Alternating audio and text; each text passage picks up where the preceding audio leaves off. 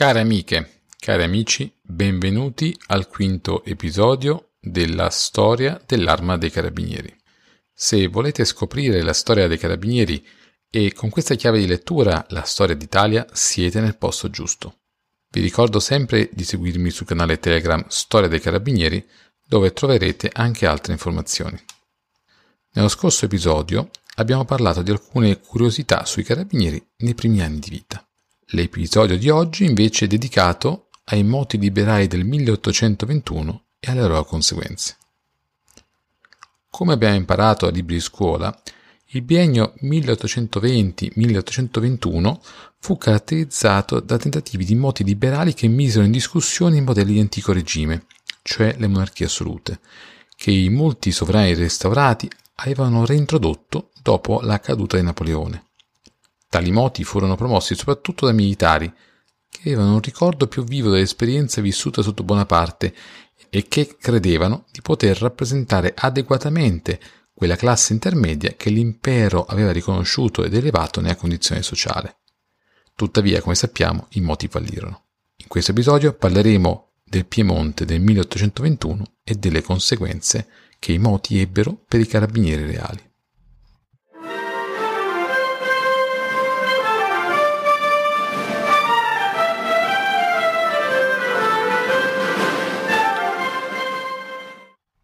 Il primo focolaio scoppiò in Spagna per diffondersi poi in altri paesi europei, tra quali alcuni stati proprietari.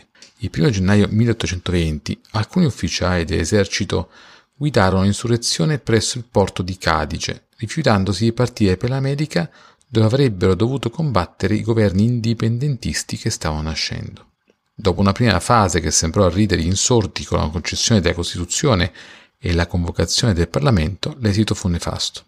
La battaglia del Trocadero del 31 agosto 1823 rappresentò la fine dei sogni liberali grazie all'intervento dei soldati francesi contro gli insorti spagnoli. Con i francesi prese parte anche l'erede al trono di Sardegna, Carlo Alberto. In Italia, su esempio spagnolo, i primi tentativi si ebbero in Sicilia nel giugno 1820 e a Napoli nel luglio successivo, ma furono repressi dalle truppe austriache. In Piemonte i moti scoppiarono nel 1821 con l'obiettivo di concedere una Costituzione unificare d'Italia. I rivoluzionari furono sconfitti e molti fuggirono all'estero.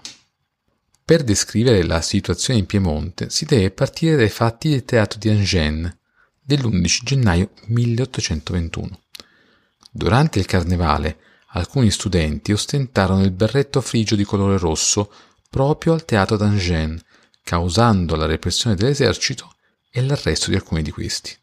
La protesta degli altri studenti universitari e di alcuni docenti portò a un confronto acceso con le truppe schierate in piazza che reagirono. Questo episodio può essere considerato la scintilla dell'insurrezione. Tra il 6 e il 10 marzo 1821, i principali congiurati, da cui figuravano Sant'Ore di Santa Rosa, Giacinto Provana di Collegno, Carlo Emanuele San Marzano e Guglielmo Molfa di Lisio, tutti appartenenti a famiglie di primo piano della nobiltà piemontese, ebbero alcuni incontri con Carlo Alberto cercando di convincerlo di aderire all'insurrezione e chiedere la Costituzione. Per fare ciò, sul modello delle precedenti insurrezioni, era necessario guadagnare l'esercito alla causa. Nonostante la decisione di Carlo Alberto di non aderire più alla causa, la guarnigione di Alessandria la notte del 10 marzo si sollevò, impadronendosi della città. Altri insorti seguirono l'esempio, Furono momenti di grande tensione e di indecisione, con Vittorio Emanuele I che voleva aspettare un possibile intervento austriaco a favore della causa conservatrice e voleva evitare di lasciare il paese. Egli resistette fino al 12 sera, quando anche la cittadella di Torino si sollevò con i soldati che si unirono agli altri insorti. A quel punto Vittorio Emanuele abdicò a favore del fratello Carlo Felice e lasciò Carlo Alberto nipote in qualità di dirigente. Stretto dai costituzionalisti, Carlo Alberto aderì proclamando la Costituzione sul modello spagnolo il 13 marzo, ma lo zio Carlo Felice, che in quel periodo si trovava a Modena, dichiarò nulli gli atti successivi all'abdicazione del fratello e impose al nipote di raggiungere Novara, dove si stavano radunando le truppe a lui fedeli. Il 21 marzo a mezzanotte Carlo Alberto lasciò Torino per Novara, dove si unì al generale Vittorio Sallier de la Tour, che stava riorganizzando le truppe realiste i costituzionalisti si scontravano con unità realiste l'8 aprile nei pressi Novara. Della Tour ebbe facilmente la meglio e i reparti sollevati si sciolsero. Qualche giorno dopo, gli austriaci e le truppe di Della Tour entrarono a Torino, mettendo fine al sogno di una monarchia costituzionale. Carlo Felice si mantenne saldamente al trono per circa dieci anni. In tutta questa vicenda così complessa che spinse piemontesi contro piemontesi, c'è da approfondire il ruolo del giovanissimo corpo dei carabinieri reali. Dal 2 dicembre 1820 comandava i carabinieri il colonnello Giovanni Maria Cavasanti, che era entrato nel corpo sin dal 12 marzo 1815. Grazie a Cavasanti e alla sua memoria redatta immediatamente dopo queste vicende a favore del sovrano, abbiamo una narrazione chiara e sicura del comportamento e delle azioni dei carabinieri. Il corpo si trovava in una situazione difficile sin dagli anni precedenti in moto, poiché il ruolo a lui attribuito era stato fortemente limitato, al punto che i carabinieri reali svolgevano solamente attività di carattere informativo e di esecuzione delle richieste dell'autorità a seguito della creazione del Ministero di Polizia.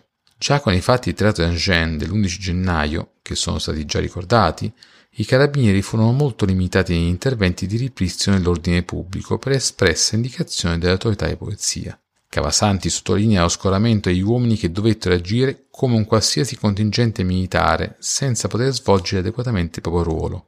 Infatti Cavasanti chiese insistentemente all'autorità di polizia di poter agire con maggiore libertà e autonomia, ma non ebbe successo. I carabinieri reali iniziarono a raccogliere informazioni per valutare la reale consistenza del rischio di insurrezione, riferendone gli esiti ai vertici della macchina amministrativa seduti nel Ministero di Polizia. Vi fu ancora maggior frustrazione poiché questi erano a conoscenza di quanto sarebbe accaduto, ma rimanendo nei limiti delle loro attribuzioni attesero disposizioni superiori che non arrivarono. Alla fine del febbraio 1821 anche l'arresto di tre persone che sembravano coinvolte nei moti Emanuele dal Pozzo della Cisterna, Ettore Perrone e Demetrio Turinetti, e la loro traduzione a fenestrella ebrea non consentì ulteriori azioni, poiché molti documenti compromettenti furono asportati molto probabilmente da quelli che oggi potrebbero essere definiti funzionari di polizia. Dunque si sapeva perfettamente che sarebbe successo qualcosa. Nel frattempo, una delle maggiori preoccupazioni dei carabinieri fu la tutela e la sicurezza del sovrano. Cavassanti stabilì una stazione ambulante di carabinieri travestiti nei pressi della residenza dei Moncalieri. All'avvio del moto, il 10 marzo, il sovrano e la famiglia reale furono scortati nella capitale mentre si stavano sollevando le unità di stanza da Alessandria. Fu possibile intervenire su alcuni comandanti di reggimento che riuscirono a evitare l'adesione di molti reparti al moto liberale. I carabinieri reali, rinforzati da due squadroni di cavalleria, scortarono Vittorio Emanuele dopo l'abdicazione in direzione di Nizza, uno dei governi che aveva mantenuto piena fedeltà alla corona. Alcuni comandi stazioni dei carabinieri dovettero ripiegare per non essere catturati dai rivoluzionari, come accadde a Genova, a Tortona e a Alessandria, per fare alcuni esempi. Mentre a Voghera molti carabinieri aderirono al moto. Contemporaneamente furono adottate misure di tutela del personale delle stazioni in attesa di poter agire con maggiore libertà, che il governo insurrezionale non intendeva però concedere ai carabinieri. In una situazione di impasse come in quel periodo, il corpo rimase ai limiti del possibile in servizio, garantendo la vigilanza della città e del territorio in genere, e preservando la sicurezza degli edifici di potenze straniere, delle carceri e del tesoro. Un altro merito del corpo fu la capacità di garantire la partenza di Carlalberto, che, ricevuta la revoca della reggenza dello zio, nella notte tra il 20 e il 21 marzo uscì dalla capitale per raggiungere Novara. Infine, dopo aver atteso fino all'ultimo istante, quando i costituzionalisti decisero di rimuovere i vertici dei carabinieri, tra cui proprio Cavassanti, che si era allontanato verso Novara per ricevere precise disposizioni, gli ufficiali rimasti riuscirono a organizzare l'uscita del contingente più grosso dalla città di Torino. Progressivamente, fin tanto che fu possibile, molte stazioni furono chiuse e i militari furono concentrati nelle caserme di Piazza Carlina, quella che oggi è la sede della Legione Piemonte Val d'Aosta. Alla rimozione degli ufficiali vi fu un piccolo consiglio di guerra, una riunione a cui presero parte gli ufficiali più anziani, con il quale fu deciso di muovere fuori città, comunicandone l'esito poco dopo ai carabinieri presenti e, e preparando tutto il materiale per il trasferimento. Sarebbero rimasti a vigilanza a caserma pochi militari ammalati o anziani che non erano in grado di allontanarsi dalla capitale. Così la sera del 1 aprile, quando sembrava che la partenza degli oltre 300 carabinieri fosse quasi riuscita, Nell'ultimo squadrone scoppiarono le tensioni alimentate principalmente due militari. Spingendo verso i rivoluzionari della Brigata Alessandria che stazionava in Piazza Castello proprio una parte di quel reparto a cavallo. Non furono mai chiarite le ragioni di questa azione e ancora oggi non è stato possibile comprendere se alla fine i militari a cavallo vollero aderire alla causa o intendessero caricare la brigata Alessandria. In ogni caso, il reparto dell'esercito a vista dei carabinieri sparò, uccidendo uno di questi e alcuni civili e ferendone altri. I restanti carabinieri, poco meno di 300, riuscirono a sottrarsi alla cattura dei reparti costituzionalisti e raggiunsero, nonostante le condizioni avverse, le truppe rimaste fedeli a Novara sotto i comandi del generale in capo della Tour. Come è stato ricordato, il moto fallì e con il ripristino dell'ordine di Savoia, il 12 aprile, Cavasanti entrò a Torino alla testa dei carabinieri reali fedeli alla corona, insieme ad altri reparti che provenivano da Novara. Il corpo celebrò la fine del moto con un pranzo generale, ove in tre tavole separate disposte nelle gallerie del quartiere pranzarono a un tempo tutti gli ufficiali, sottufficiali e carabinieri in allora presenti che avevano fatto parte dell'arma fedele. Al di là del breve festeggiamento, i carabinieri reali ripresero immediatamente il controllo della situazione e continuarono a condurre gli arresti degli individui maggiormente coinvolti nel moto e sequestro di documentazione probatoria. Non fu semplice superare le gravi vicende di quel periodo perché comunque vi fu un buon numero di carabinieri che singolarmente o in piccoli gruppi aderì alla rivoluzione, tra cui proprio Giovan Battista Laneri, uno dei personaggi più famosi di quel moto rivoluzionario. Sembra potersi affermare che tali casi furono giudicati con severità in comparazione col coinvolgimento di interi reparti dell'armata sarda. Cavassanti riuscì a circoscrivere il coinvolgimento nei moti a quelli che gli ritiene trascurabili singoli elementi deviati e contenere il passivo delle conseguenze, che essi assestarono definitivamente entro certi limiti. L'atteggiamento di Cavasanti e in generale dei carabinieri durante i moti fu piuttosto chiaro. Essi difesero bene le proprie prerogative e i propri uomini e agirono in più occasioni in modo attivo, ad esempio costituendo alcuni distaccamenti di militari selezionati in grado di operare in situazioni di alto rischio in caso di bisogno. Inoltre fu possibile mettere in evidenza in più occasioni che il valore principale che i carabinieri dovevano avere a riferimento doveva essere la vigilanza sulla pubblica tranquillità, a prescindere da chi potesse aver ricoperto l'autorità che avanzava tale richiesta. Tali considerazioni fanno ben comprendere come la radice più profonda dell'istituzione fosse quella del servizio d'istituto, del mantenimento dell'ordine e della sicurezza pubblica, a prescindere dalla situazione politica, mostrando flessibilità e duttilità nelle attività istituzionali.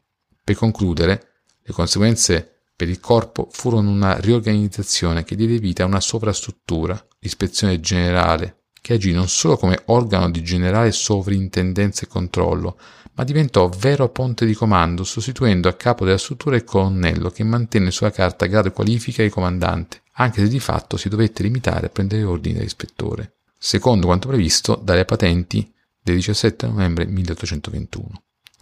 L'estensione dell'azione dei carabinieri reali alla Sardegna sembrò mitigare tale situazione, ma di questo ne parleremo più avanti. Con le patenti dell'anno successivo, l'ispettore generale Don Side Labati, antico comandante del corpo, ebbe un sottoispettore, Cavasanti per l'appunto, che lasciò il comando a Alessio Maurizio Agnès de Genet.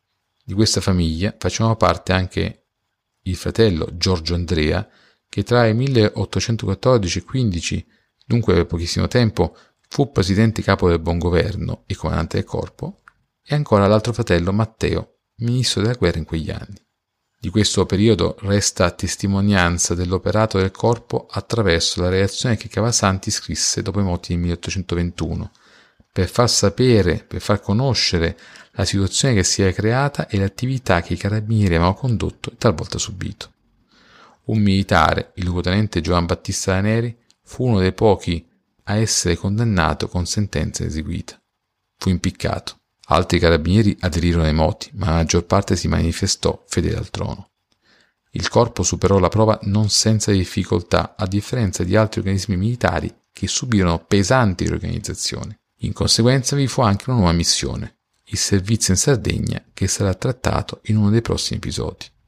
Nel ringraziarvi di avermi ascoltato oggi, vi invito a seguire il nuovo appuntamento che sarà disponibile tra due settimane. Il prossimo episodio è dedicato al regolamento generale del 1822. Chi ha letto qualche cosa di storia dell'arma sa che il regolamento rappresenta una pietra angolare delle vicende dei carabinieri. Ne parleremo nel prossimo episodio. Non perdetelo. Vi aspetto sul canale Telegram Storia dei Carabinieri. A presto.